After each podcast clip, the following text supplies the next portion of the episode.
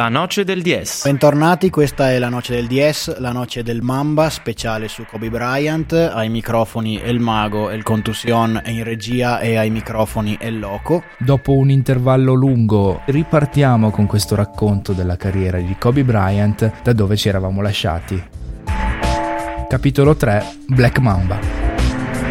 È di nuovo il momento di tornare sul campo dopo essere passati dal Colorado perché eh, torniamo alla stagione cestistica.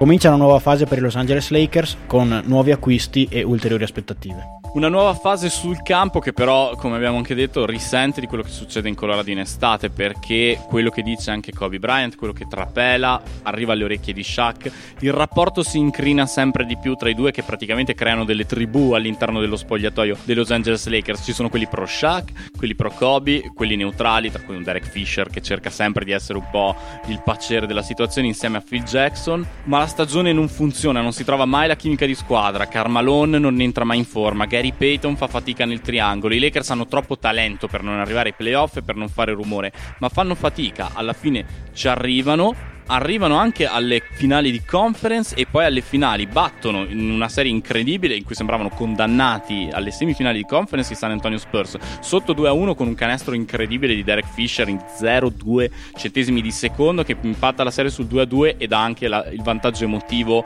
ai Los Angeles Lakers per andare a vincerla 4-2 battono poi Minnesota Timberwolves mai così in alto e mai più così in alto di Kevin Garnett nelle finali di conference e si presentano in finale contro una squadra che sulla carta non dovrebbe neanche essere lì contro questi Lakers. Da una parte hai MVP Shaq, MVP Carmalone, perenne All-Star Kobe Bryant, perenne All-Star Gary Payton e dall'altra parte i Detroit Pistons di Ben Wallace, Rashid Wallace, Tyshon Prince, Richard Hamilton, Chauncey Billups. Mago, non dovrebbe esserci partita. Non dovrebbe esserci partita, ma questo è il momento su cui mettiamo il nostro pin di questa stagione perché a suo modo darà il là a una seconda parte di carriera che comincia non benissimo, perché questa serie con i Detroit Pistons finirà male e sarà l'inizio della fine per i Los Angeles Lakers che abbiamo conosciuto fino adesso.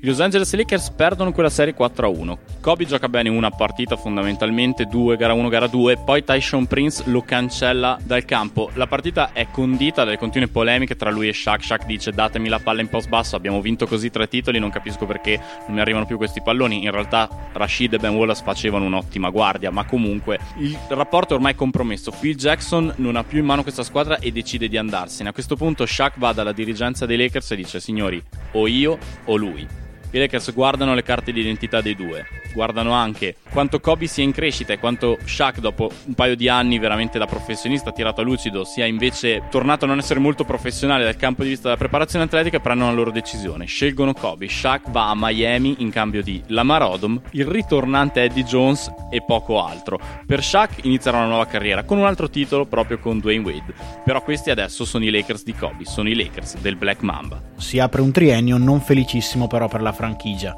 Qui si comincia a costruire il personaggio che tutti ricordiamo, che tutti abbiamo ben presente in mente, il Kobe che è severissimo con se stesso in prima persona, ma soprattutto con i compagni, il Kobe che incita più non posso i compagni, ma che anche li spinge sotto un treno perché non fa niente per facilitare il loro ruolo in campo. Il Kobe severissimo, il Kobe Black Mamba. Kobe Black Mamba che non farà mai segreto neanche del suo disprezzo per determinati compagni in squadra. In un'intervista anni dopo, siamo nel 2012, riparlando di quegli anni disse ho vinto un MVP giocando con Smush Parker, Kwame Brown e Chris Beam. Cosa dovevo fare? Passare la palla a Kwame Brown e a Smush Parker? Sono anni in cui fa registrare dei numeri incredibili. Nel 2004-2005 non vanno neanche playoff i suoi Los Angeles Lakers, ma lui segna 27.6 punti a partita. Ma la prima stagione veramente speciale è la 2005-2006, una stagione in cui Kobe Bryant fa registrare uno usage rate, che è la statistica che calcola quanti dei possessi della squadra vengono utilizzati da un singolo giocatore per un tiro, del 38.7. Il dato sarà battuto solo anni dopo da alcuni specialisti dell'isolamento come Russell Westbrook nella clamorosa stagione delle triple doppio con 41.7 e poi il James Harden dell'Isoball di questi Houston Rockets moderni, ma per quegli anni era un qualcosa di incredibile e la stagione 2005-2006 ha anche uno dei momenti più iconici della carriera di Kobe Bryant. Perché in questi anni di purgatorio quello che andiamo ad evidenziare è la singola prestazione da urlo degli anni 10 e non solo, perché contro i Toronto Raptors Kobe Bryant si renderà veramente protagonista di qualcosa di storico. 81 punti, ma andiamoli a sentire intanto dalla voce di chi li ha vissuti con incredulità quegli 81 punti. Ladies and gentlemen, you have witnessed the second greatest scoring performance in NBA history. 79 points by Kobe Bryant tonight against the Toronto Raptors. Was going nuts. Kobe all the way. Kobe put it up. Not count, but fouled. Two coming to get to 80 and 81. Bryant for 80.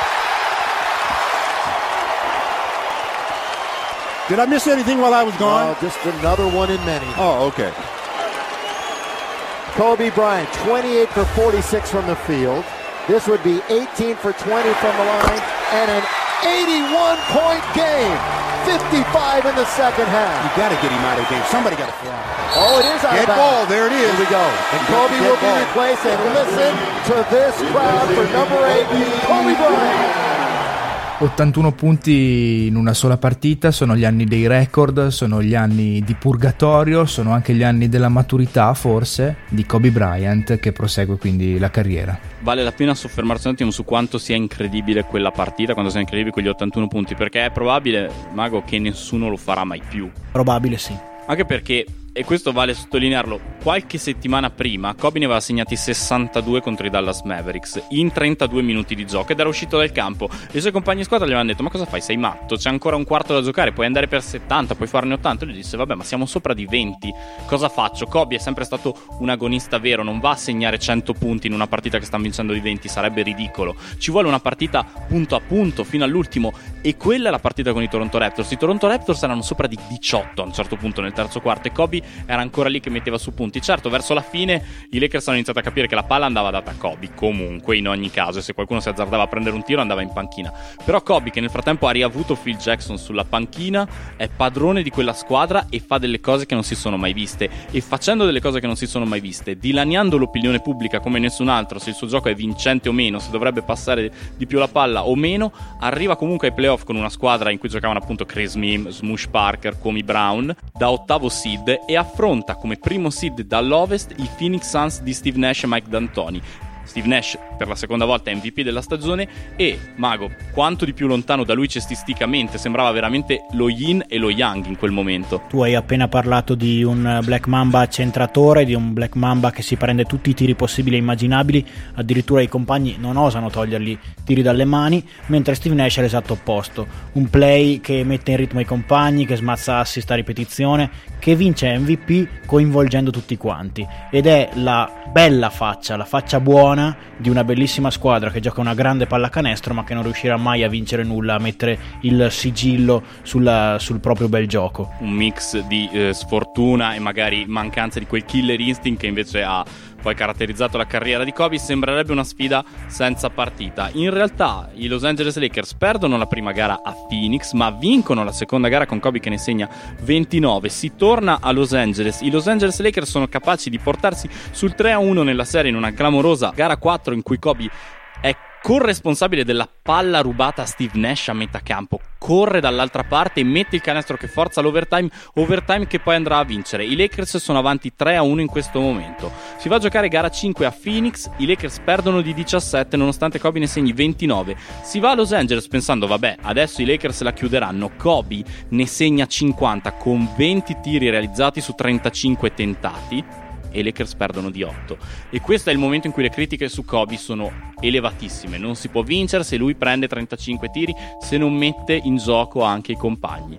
Si arriva a gara 7 e Kobe forse ha un messaggio da mandare agli altri. Si capisce nella seconda parte della gara. Phoenix inizia forte, i Lakers sono subito sotto, ma potrebbero ancora giocarsi le loro carte. Però nella seconda parte di quella gara, Mago, Kobe prende 3 tiri e basta forse stava cercando di mandare un messaggio, non lo ha mai ammesso. Non lo ha mai ammesso, non lo ammetterà mai, prende pochissimi tiri, cerca di responsabilizzare i compagni smazzando assist, ne verrà convertito uno solo di tutti i palloni che Kobe affiderà ai compagni, sembra proprio voler dire dove pensate che possa andare con questi compagni di squadra, dove pensate che possa andare senza un supporting cast che mi possa portare a fare la differenza. I Lakers perderanno quella partita di 31. Quella che poteva essere una serie clamorosa in cui un ottavo seed batte un primo seed diventa clamorosa per un'altra cosa, perché i Lakers diventano solo l'ottava squadra a perdere una serie di playoff dopo essere stati in vantaggio per 3 a 1. Si va nella stagione 2007, è ancora una stagione clamorosa dal punto di vista realizzativo per Kobe. L'anno prima ne segnava 35.4 a partita, quest'anno ne segna 31.6 a partita per tutta la stagione. È anche l'anno in cui fa segnare un altro dei suoi record iconici, lo fa segnare a marzo in cui fa fa 4 gare sopra i 50 punti, 65, poi 50, poi 60 e poi di nuovo 50. Si arriva ai playoff e si torna dagli stessi avversari dell'anno prima, ancora una volta quei maledetti Phoenix Suns di uno Steve Nash che si diverte a coinvolgere gli altri, invece a coinvolgere Sean Marion, a coinvolgere Staudemeyer, a coinvolgere Rajabel, Boris Dio, chiunque va in quella squadra in quel momento sembra diventare un campione improvvisamente e ancora una volta Kobe perde, questa volta molto più nettamente 4-1 contro i Phoenix Suns di Steve Nash. Presto la storia cambierà perché Kobe diventerà l'incubo dei tifosi dei Phoenix Suns, ma non è ancora il momento, la serie viene persa e ancora Kobe fa i conti con un supporting cast non alla sua altezza con un supporting cast non alla sua altezza, ma anche con le critiche che dicono non è il supporting cast, è lui che non è in grado di coinvolgere i compagni e farli esprimere meglio di quello che sono. Un dibattito che verrà forse scardinato solo negli anni successivi. Critiche che abbiamo ben presenti per tantissimi grandi giocatori del giorno d'oggi, come possono essere LeBron James o lo stesso James Harden, e che solo la grandezza di Kobe riuscirà a scalfire. È il momento del time out, è il momento di lasciare Kelly. Um, Kobe was a legend. He'll always live forever within us.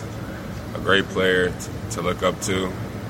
When you was a younger kid, you know, just who is Kobe? Who's your hero? You know, you always say mom, dad, Kobe. You know, um, a lot of kids, you know, to be competitive, to be great, that work ethic, to work hard, to, you know, live in the gym, to do more than what the average person is doing.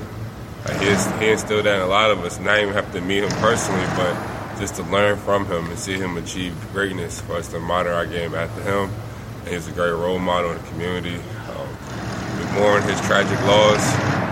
Thankful for everything he done for us and see long live forever. Uh, thank you, Kobe.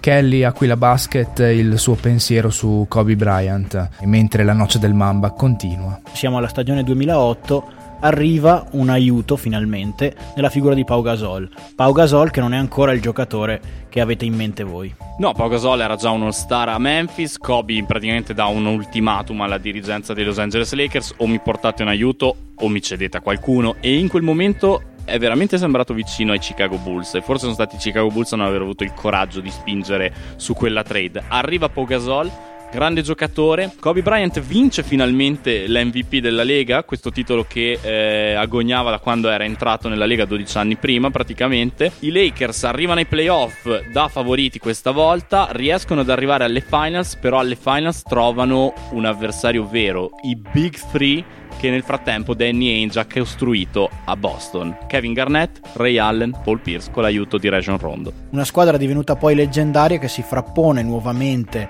fra Kobe e la vittoria, interrompe il suo cammino perché Kobe perderà eh, questa serie non riuscendo ad arrivare a vincere l'agognato titolo. Una stagione che però non si conclude qui perché il cammino cestistico porta direttamente alle Olimpiadi. Un momento cruciale per tutti i giocatori coinvolti. Quello è il Redeem Team, il team chiamato a ricucire e riportare l'orgoglio degli Stati Uniti nel basket perdenti ad Atene 2004. Una squadra importante, c'è Kobe, c'è LeBron James, c'è Dwayne Wade, ci sono tutte le nuove stelle. È una stagione che in molti hanno detto ha cambiato la carriera di quelle stelle, Chris Bosch, Carmelo Anthony, perché arrivano e scoprono la leggendaria etica del lavoro di Kobe, che è sempre prima degli altri agli allenamenti e l'ultimo ad andarsene. Ma è fondamentale anche per Kobe. Kobe che abbiamo raccontato, cresce in Italia, arriva tardi a Filadelfia, entra giovanissimo nella NBA, litiga con alcuni compagni di squadra, tra cui Shaquille O'Neal, che invece all'opposto di lui è l'amicone di tutti, un giocatore sempre molto solo, ma che per la prima volta un po' si apre durante quell'Olimpiade, ma è anche un'Olimpiade in cui lui racconterà dopo, e questo è interessante, decide di cambiare il suo modo di fare leadership. Si è detto tanto di quanto Kobe non passasse la palla, del suo rapporto con i compagni, ma lui racconterà dopo che nel 2008 aveva provato a essere un po' l'amicone di tutti i suoi compagni di squadra, tra cui Pau Gasol. E questo eh, viene testimoniato da tanto materiale di repertorio che è girato in questi giorni, video, foto di Kobe abbracciato ai suoi compagni, Kobe che scherza con i suoi compagni, sembra completamente un'altra persona rispetto a quello che è stato in regular season nella stagione NBA. NBA. Però cerca anche di mandare un messaggio alla persona di cui ha più bisogno per andare a vincere quel titolo, di cui ha tanto bisogno per pareggiare il conto con Shaq che nel frattempo ne aveva vinto una a Miami, e cioè Pau Gasol.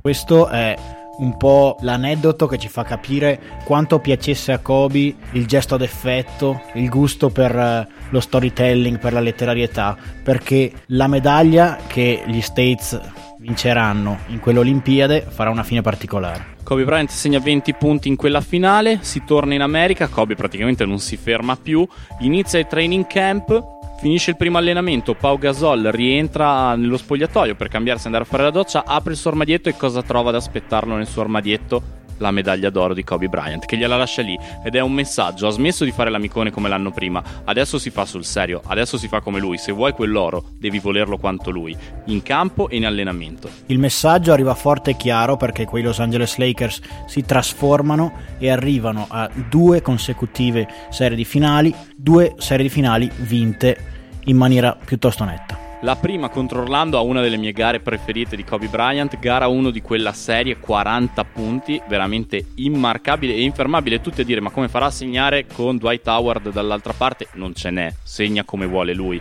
È una serie forse più combattuta di quello che sembra alla fine, però che i Los Angeles Lakers vincono, quegli Orlando Magic sono arrivati anche perché Boston si era infortunato Kevin Garnett, ma Kobe Bryant che quella Boston voleva battere ha l'opportunità di batterla l'anno dopo. La finale è di nuovo Los Angeles Lakers Boston Celtics, si arriva fino a gara 7 e in quella gara 7 che Kobe Bryant non giocò tanto bene, 6 su 24, ma fece altre cose importanti, andò a prendere dei rimbalzi fondamentali. Pau Gasol 20 punti, 18 rimbalzi. Lui e Ron Artest sono gli eroi che lo aiutano a vincere quel titolo ed è un titolo importante, è il quinto della sua carriera, uno in più di Shaq, come ricorda a tutti nella conferenza stampa post partita. We know what it means as a team, but what about individually for you? Just got one more to Shaq.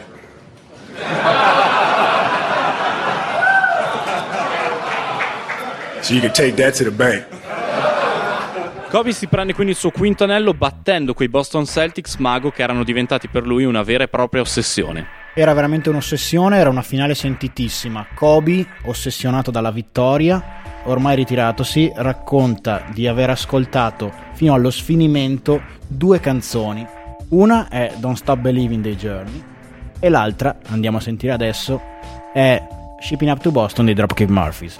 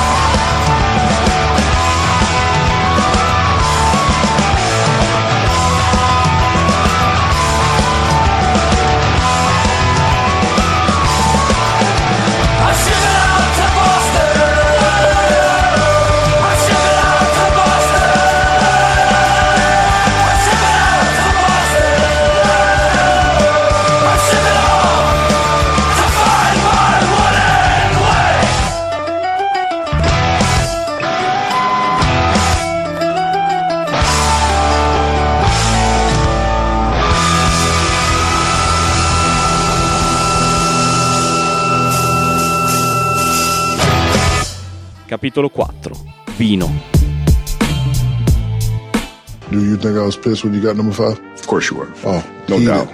I told my house up. No doubt. I bet you did. No, I went crazy. Because when I got four, you got four. I was like, hey, I Yeah. got four, he got four. Let's straight.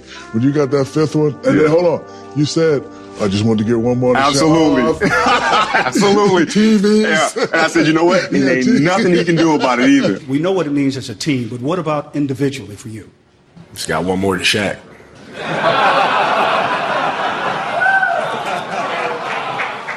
So you can take that to the bank. A couple days later, I said, I ain't gonna be able to get five. I'm 38, hips bad, knees bad. I just got a call from Steve Kerr. They trading me to, to Cleveland. Cleveland traded me to Boston. I'm like, it might be over. So this is something that I have to live with. That Kobe has five and Shaq has four. So I got to live with that all my life. That brings me so much joy. Questi erano Kobe Bryant e Shaquille O'Neal in una bellissima intervista frontale uno contro l'altro, trasmessa in uno special da NBA on TNT. Come avete sentito il tono è particolarmente rilassato, infatti sia Shaq che Kobe sono entrambi ritirati e riflettono sul eh, loro passato insieme, sulla loro carriera, sugli screzzi che li hanno un po' portati ad allontanarsi e che per fortuna sono poi stati accantonati. In questo audio sentite Shaq per la prima volta ammettere di quanto sia stato doloroso per lui vedere Kobe superarlo nei titoli e capire di non poter più gareggiare con l'amico rivale perché ormai la sua carriera era al termine. Shaq veniva ormai spedito in giro per eh, la NBA come un pacco postale qualunque e realizzare di non poter più competere con l'amico nemico con cui aveva diviso una carriera è stato veramente un duro colpo per lui. Contemporaneamente invece Kobe probabilmente pensava di avere davanti a sé ancora tanti anni al vertice e qualche altro titolo. Quinto titolo per lui, a 32 anni, insomma, c'era la possibilità di competere per magari andare a prendere quel sesto titolo che lo avrebbe portato a pareggiare i conti con il suo idolo, con quel fantasma che lui ha sempre inseguito, Michael Jordan. Ma non sarà così. Non sarà così, ricordiamo fino a quanti anni ha giocato Michael Jordan. Michael Jordan ha giocato fino a 40 anni e il suo ultimo titolo l'ha vinto a 35, insomma, era ragionevole per Kobe pensare di avere ancora davanti 3 4 buoni anni con delle prestazioni che lo permettessero di restare al vertice e poter sfidare il nuovo che arrivava, LeBron James, che nel frattempo aveva costruito i suoi Big 3 a Miami. Ma non sarà così. Per un misto di sfortuna e anche di cattive scelte da parte della società.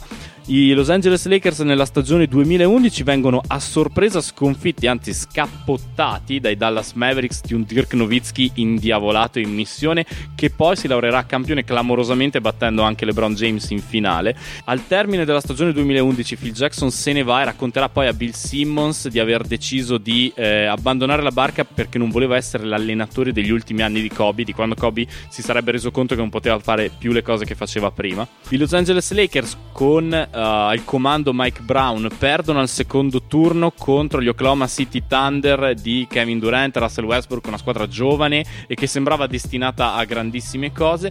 La società prima prova a rivoluzionare la squadra portando Chris Paul a Los Angeles, una trade clamorosa che avrebbe messo a fianco a Kobe Bryant probabilmente il suo compagno di squadra più talentuoso dai tempi di Shaquille O'Neal. La trade però salta perché il veto lo mette David Stern che in quel momento di fatto controlla la franchigia perché è senza proprietario. Fanno anche una brutta figura con i giocatori che dovevano andare in quella trade a New Orleans e che rimangono sul groppone dei Lakers, ma poi avviene comunque una clamorosa trade. A Los Angeles arrivano Dwight Howard e Steve Nash e la stagione 2013 sembra quella in cui veramente andare a combattere per il titolo. C'è anche una celebre copertina di Sports Illustrated con Dwight Howard, Steve Nash e la scritta Now this is going to be fun. Spoiler alert, non è stato divertente per niente. Le premesse c'erano tutte, ma la chimica di squadra era tutta da creare, bisognava essere più forti di tante cose, quei Lakers non si sono dimostrati più forti né psicologicamente né a livello appunto di chimica. Allora, Steve Nash non riesce mai a essere sano durante la stagione. Howard inizia con dei problemi alla schiena e non al 100% della forma. I Lakers partono 0 5. Mike Brown viene licenziato. Viene preso Mike D'Antoni nonostante la figlia del proprietario Jerry Bass, Ginny Bass, spingesse per il ritorno di Phil Jackson, che è anche il suo compagno.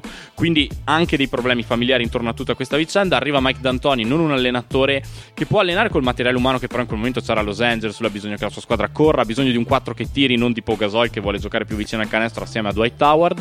La squadra non funziona e c'è bisogno di un Kobe veramente dannato ed è l'anno in cui lui inaugura il soprannome Vino, sono come il vino che invecchia meglio con, con, il passare degli anni, che trascina letteralmente questi Lakers per avere un posto ai playoff e gioca probabilmente troppi minuti per quello che era ormai il chilometraggio che aveva addosso sulle sue caviglie e sui suoi tendini. Non era previsto che giocasse tutti quei minuti, è stata una misura d'eccezione appunto per rispondere alla crisi di una squadra che non soddisfava minimamente le aspettative a un certo punto però arriva la rottura. Arriva una doppia rottura per Kobe e per i Los Angeles Lakers. Prima se ne va il proprietario dei Los Angeles Lakers, lo storico proprietario Jerry Bass, e poi in una partita contro i Golden State Warriors, Kobe durante una penetrazione sente qualcosa tirare, è il tendine d'Achille che parte. Altra scena iconica della carriera di Kobe Bryant. Parte il tendine d'Achille, lui rientra in campo, tirerà due liberi segnandoli con il tendine d'Achille rotto Dovrà però abbandonare il campo e chiaramente finirà la sua stagione NBA in maniera ingloriosa e assolutamente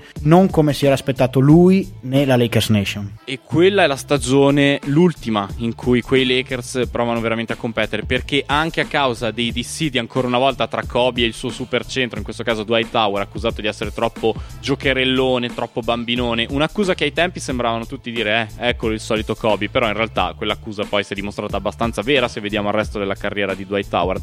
Dwight Howard quell'estate decide a gratis, cioè da free agent, di andarsene dai Los Angeles Lakers e negli anni successivi, complice anche un Kobe che dopo la rottura del tendine Achille non riesce più a essere lo stesso e questa è una verità comune quasi a tutti gli atleti che hanno subito questo terribile infortunio.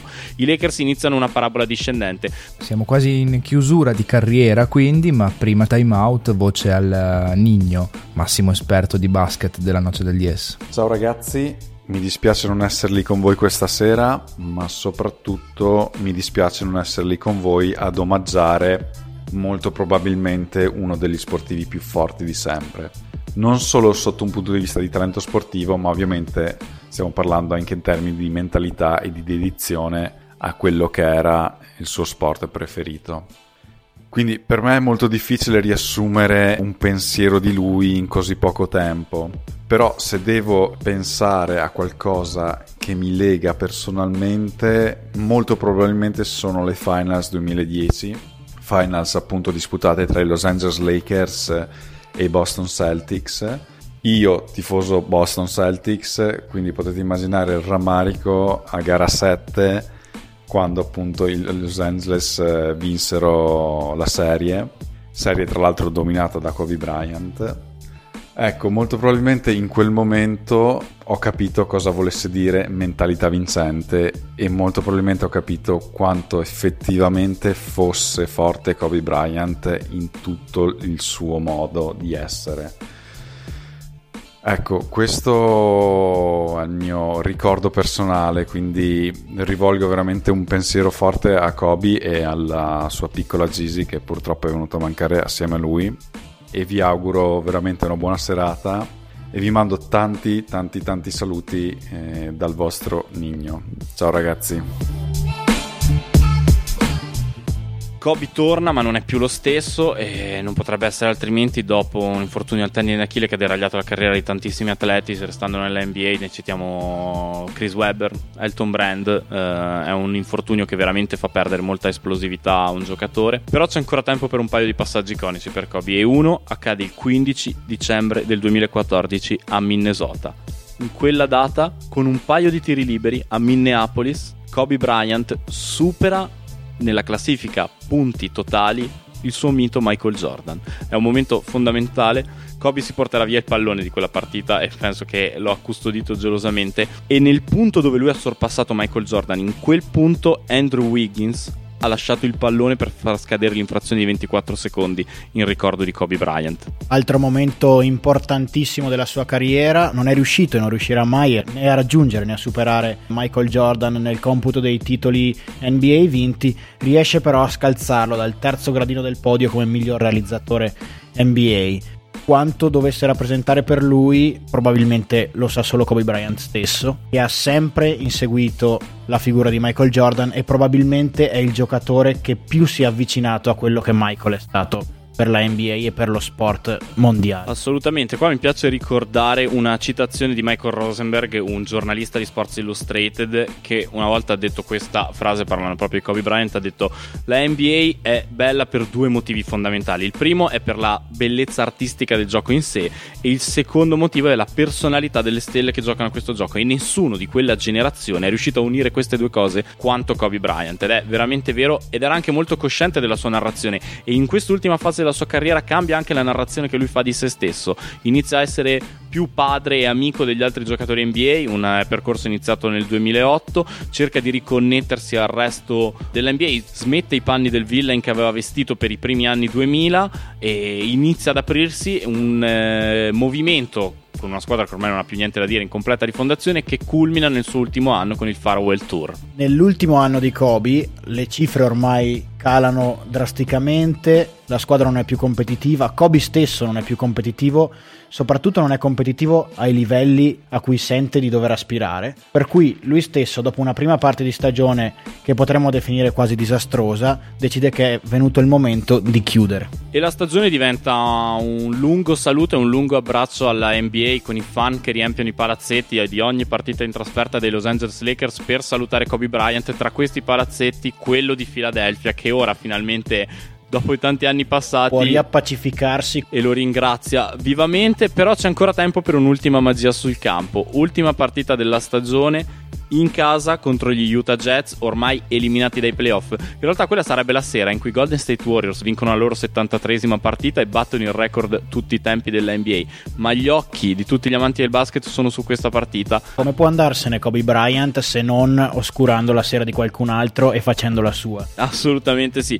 Kobe arrivava da una serie di partite, ecco guardo qui, 6 punti, 17, 14, 35 contro Houston in una sconfitta di 20 in appena 27 minuti di gioco e 13 in quella prima, insomma non è più il Kobe di una volta, eppure contro questi Utah Jets in casa Kobe è capace di segnare 60 punti, Mago. 60 punti sono un'enormità, forse fanno meno scalpore degli 81 di cui parlavamo prima, ma veramente sono un'asticella altissima per chiunque, soprattutto se pensiamo all'ultima partita in carriera. E fa anche un po' ridere perché poi guai guardare il computo dei tiri presi sono 50. E uno dice: Mi chiede, ha preso 50 punti. Sì, ma avere anche solo la forza a quell'età e con il numero di infortuni e di chilometri sulle spalle di Kobe di prendersi 50 tiri in una partita vera di NBA, perché comunque quegli Utah Jets non gli hanno regalato niente. E questo traspare anche dalle parole di un Gordon Hayward che era stella di quella squadra e che tanti dopo la morte di Kobe hanno insinuato che avesse aiutato Kobe a prendersi questo record con un'azione, una tentata infrazione su un tiro libero tirato da Kobe. Gordon Hayward ha detto no, assolutamente, noi abbiamo giocato alla morte, abbiamo giocato per vincere, l'unico modo per onorare Kobe Bryant era fare sì che si guadagnasse tutto quello che si prendeva. E se l'è guadagnato, chiude con 60 punti e poi saluta tutti e lo fa con una frase rimasta iconica, Mamba out, andiamola a sentire. Guys, you know, it's, uh, I can't believe how fast 20 years went by. I mean, this is crazy. This is absolutely crazy. And, uh, you know, to be standing here at center court with you guys, my teammates behind me, and uh, appreciating all this, you know, the journey that we've been on. You know, we've been through our ups and been through our downs. And uh, I think the most important part is that we all stayed together throughout. You know, I grew up, I grew up a diehard, I mean a diehard Laker fan. Diehard. I mean, I knew knew everything about every player that's ever played here. So to be drafted and then traded to this organization and to spend 20 years here, I mean, you can't you can't write something better than this. And I'm more proud, I'm more proud of the fact that not about the championships, but about the down years. Because we didn't run. We didn't run. We played through all that stuff and we got our championships and we did it the right way.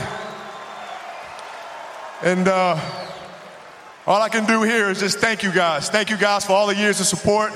Thank you guys for all the motivation. Thank you for all the inspiration. And, uh, you know, what's funny, the thing that had me cracking up all night long was the fact that I go through 20 years of everybody screaming to pass the ball. Then on the last night, they're like, don't pass it.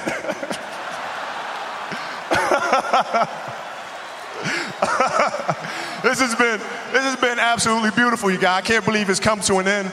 Um, you guys will always be in my heart, and uh, I sincerely, sincerely appreciate it. No words can describe how I feel about you guys.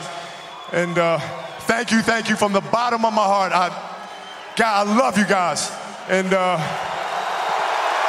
I love you guys. And uh, my family, to my family, my wife Vanessa, our daughters Natalia and Gianna, you know, thank you guys for all your sacrifice. You know, for all the hours I spent in the gym working and training. And Vanessa, you holding down the family the way that you have. I, I, I can't, there's no way that I can thank you enough for that. So, yeah, from the bottom of my heart, thank you. And uh, what can I say? Mamba out.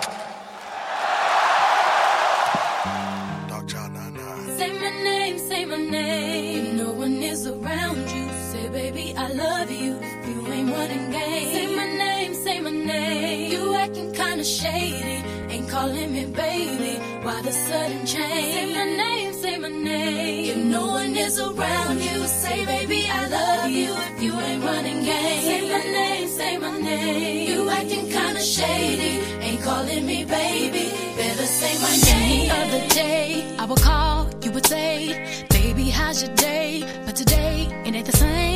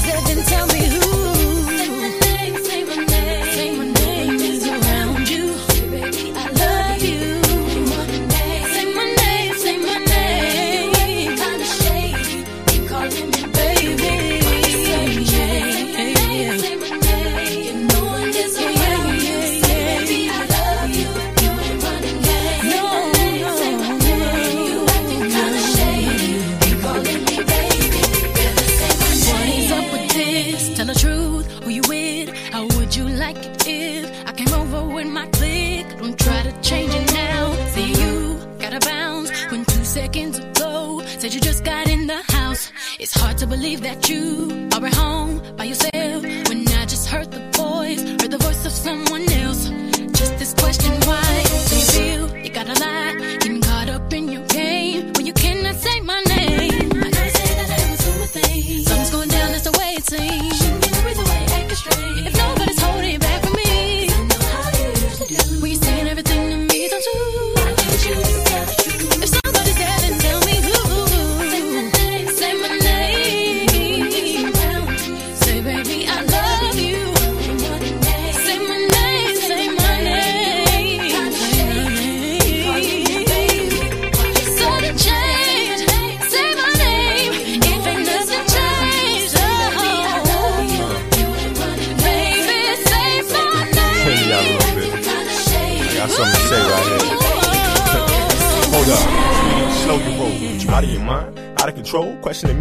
like criminal or something. Stole your heart or something. Like I'm up to something. You must be with girlfriends. Gossiping. Them chicks hate on Kobe because he ain't with them. Feel me now. Listen how silly you sound. Suspecting a voice in the background. Come on now. You trust is foul. Checking messages down. How old are we now? You probably hate me now like Nostradamus. I'm just keeping it real with you, honest. My silence forgives. I'm stressed today. I was shopping with my ex for lingerie. For my newfound love. That would be you. No shame in your name. I say what I want. I I was things. Something's going down, that's the way it seems. Shouldn't be the reason why you acting strange. Nobody's holding you When you're saying everything to me times two.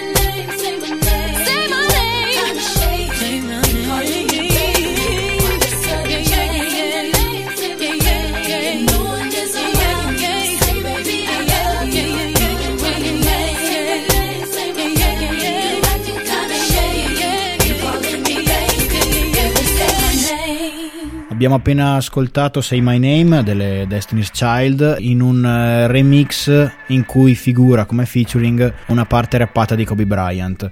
Questa canzone ci dà il là per parlare di quella che è stata la vita di Kobe Bryant al di fuori del basket e per introdurre il nuovo capitolo di cui stiamo per parlare.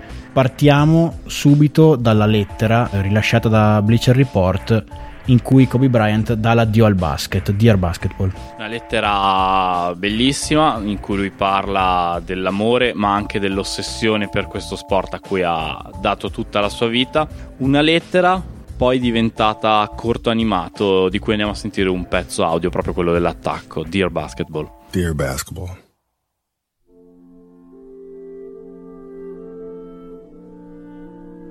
From the moment I started rolling my dad's tube socks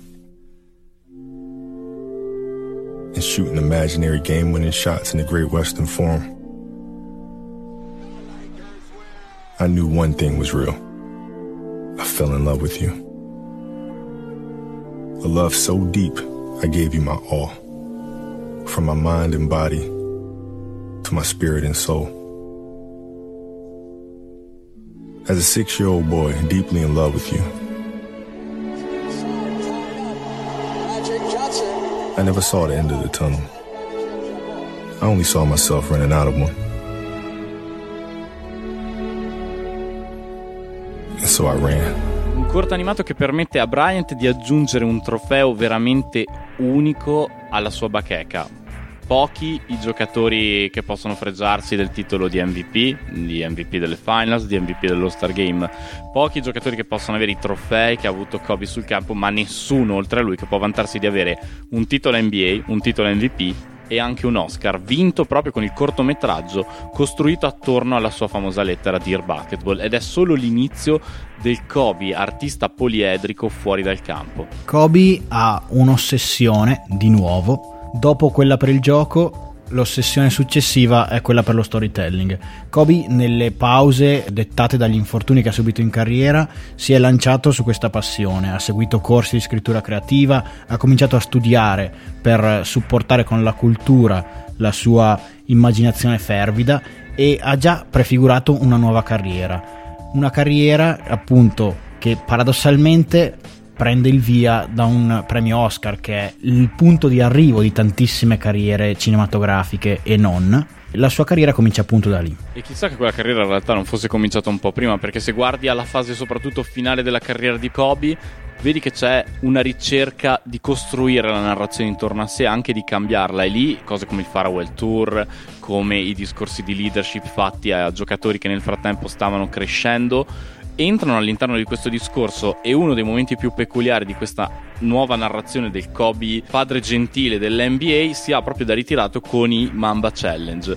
Kobe passa un'estate su Twitter, vero maestro dei social Kobe quando vuole, quando vuole anche delle litigate sui social, tra cui una celebre con Smush Parker, passa un'estate a dare dei challenge ai giocatori e a un certo punto un giovanissimo ragazzo greco arrivato da poco nella NBA ma che già si stava facendo vedere gli chiede Kobe sto ancora aspettando per il mio challenge e Kobe gli risponde con tre lettere MVP quel ragazzo era Gianni Santetocumpo e Kobe ci aveva visto lungo. Kobe ci aveva visto lunghissimo Giannis arriverà a vincere il titolo di MVP e sta ancora oggi muovendo i passi per diventare dominatore veramente di questa lega quella delle Mamba Challenge è però una parentesi breve che sembra in qualche modo sancire l'addio al basket di Kobe Bryant perché dopo una carriera dedicata all'ossessione per la vittoria una vita dedicata al gioco della pallacanestro, Kobe Bryant ha bisogno di staccare, ha bisogno di non guardare più quello sport che è stato così totalizzante per lui e apre una nuova dimensione. Si dona alla vita da padre. Una vita che veramente fa scoprire beh, a se stesso una parte della sua vita che probabilmente prima aveva trascurato, ma che comunque lui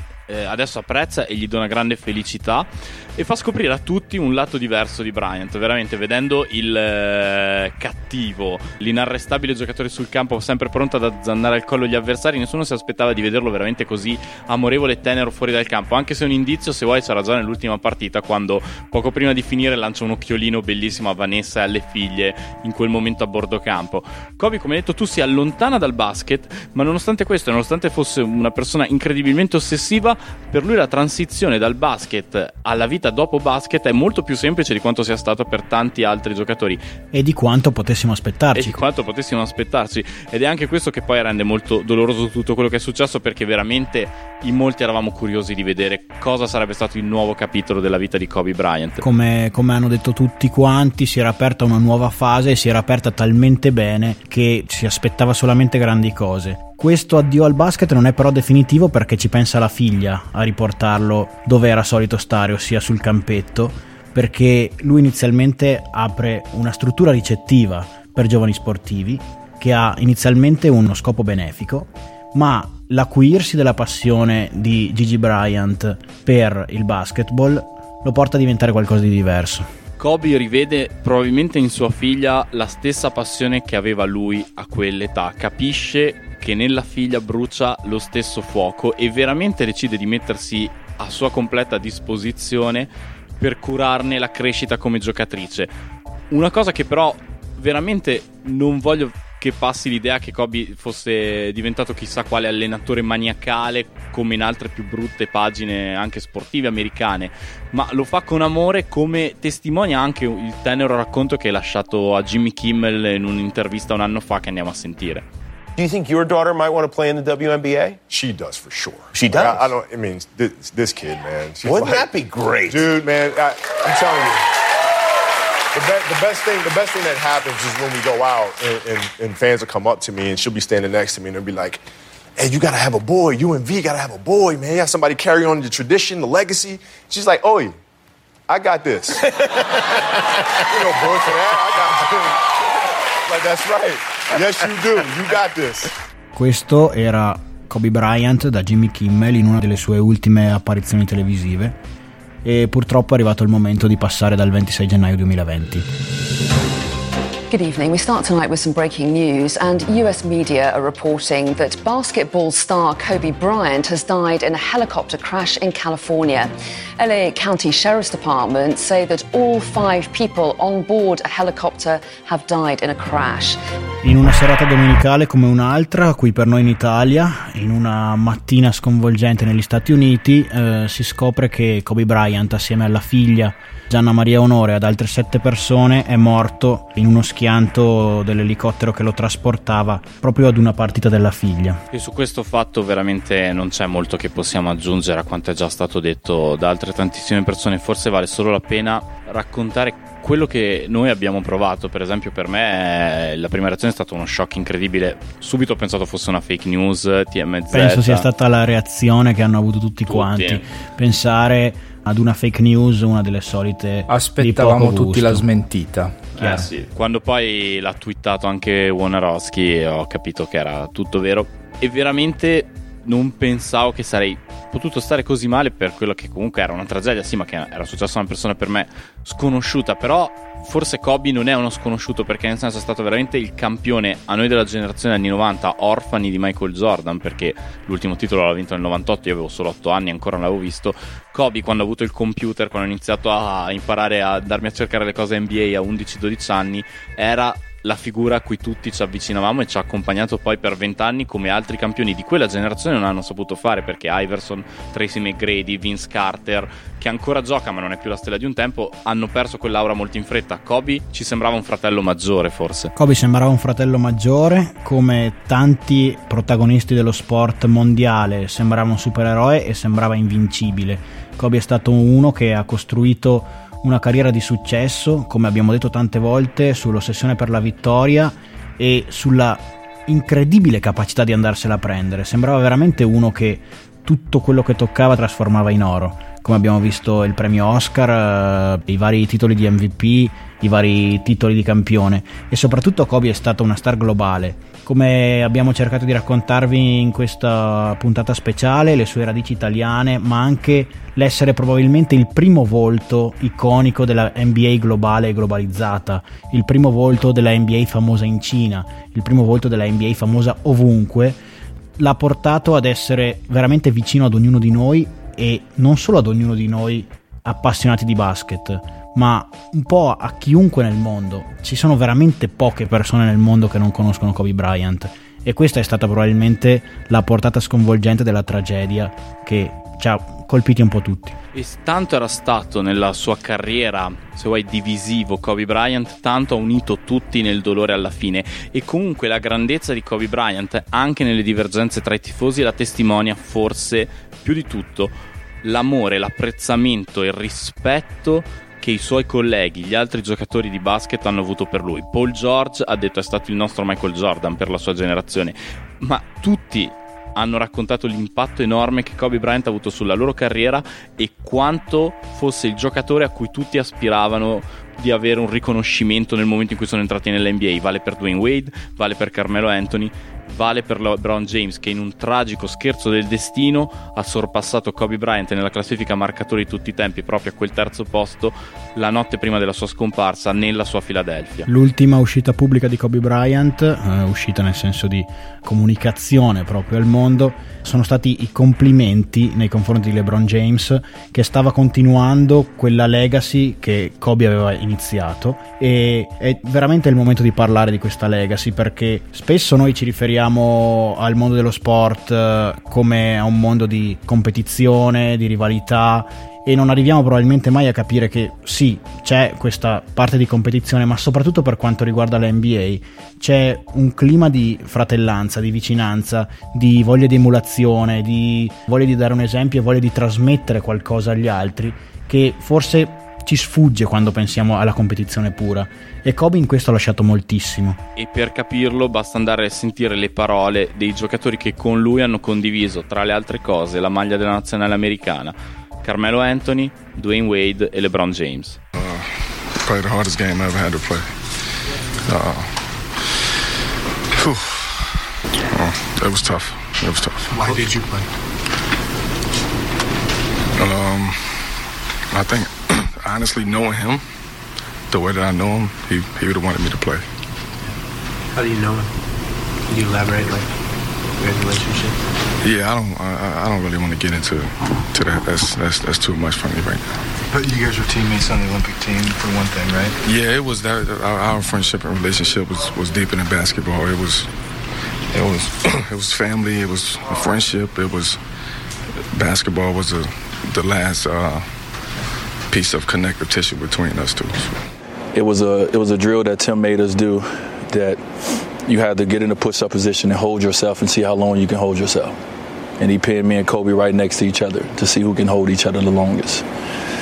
His competitive drive, my competitive drive, it was the longest I've ever held myself up. And after we got done doing three sets of that, Kobe stood up and said, You just like me. Tim, why you didn't tell me this was just like me? And from that moment on, I've had his respect. And for me, as a young kid, coming into this league, it was one person that I wanted the respect from. It was one person I wanted to look at me as his equal and look at me eye to eye, and it was Kobe Bryant.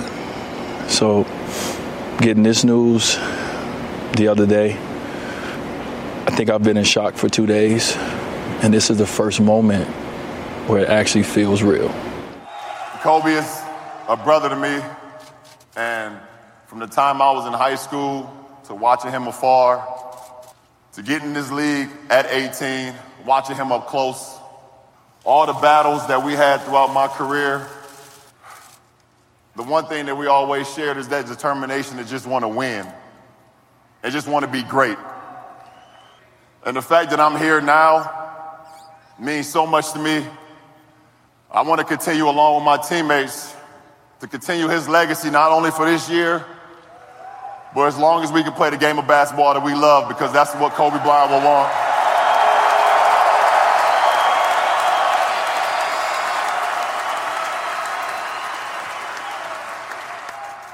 So, in the words of Kobe Bryant, Mamba out, but in the words of us, not forgotten. Live on, brother. Tre voci per raccontare Kobe Bryant, come quelle che per questa puntata della Noce del DS, una puntata speciale, la Noce del Mamba, hanno cercato di raccontarvi Kobe Bryant eh, sotto molteplici punti di vista. La mia, quella del Loco, quella del Mago e quella del Contusion della Noce del DS. Speriamo di essere riusciti ad onorarne la memoria in un modo alternativo che vi abbia comunque fatto piacere e vogliamo chiudere questa puntata assieme a Shaquille O'Neal. Shaquille O'Neal in un party alla Shaq's Fan House prima del Super Bowl ha voluto salutare un'ultima, un'ulteriore volta Kobe suonando questa canzone che andiamo ad ascoltare tutti insieme, All of the Lights, Kanye West.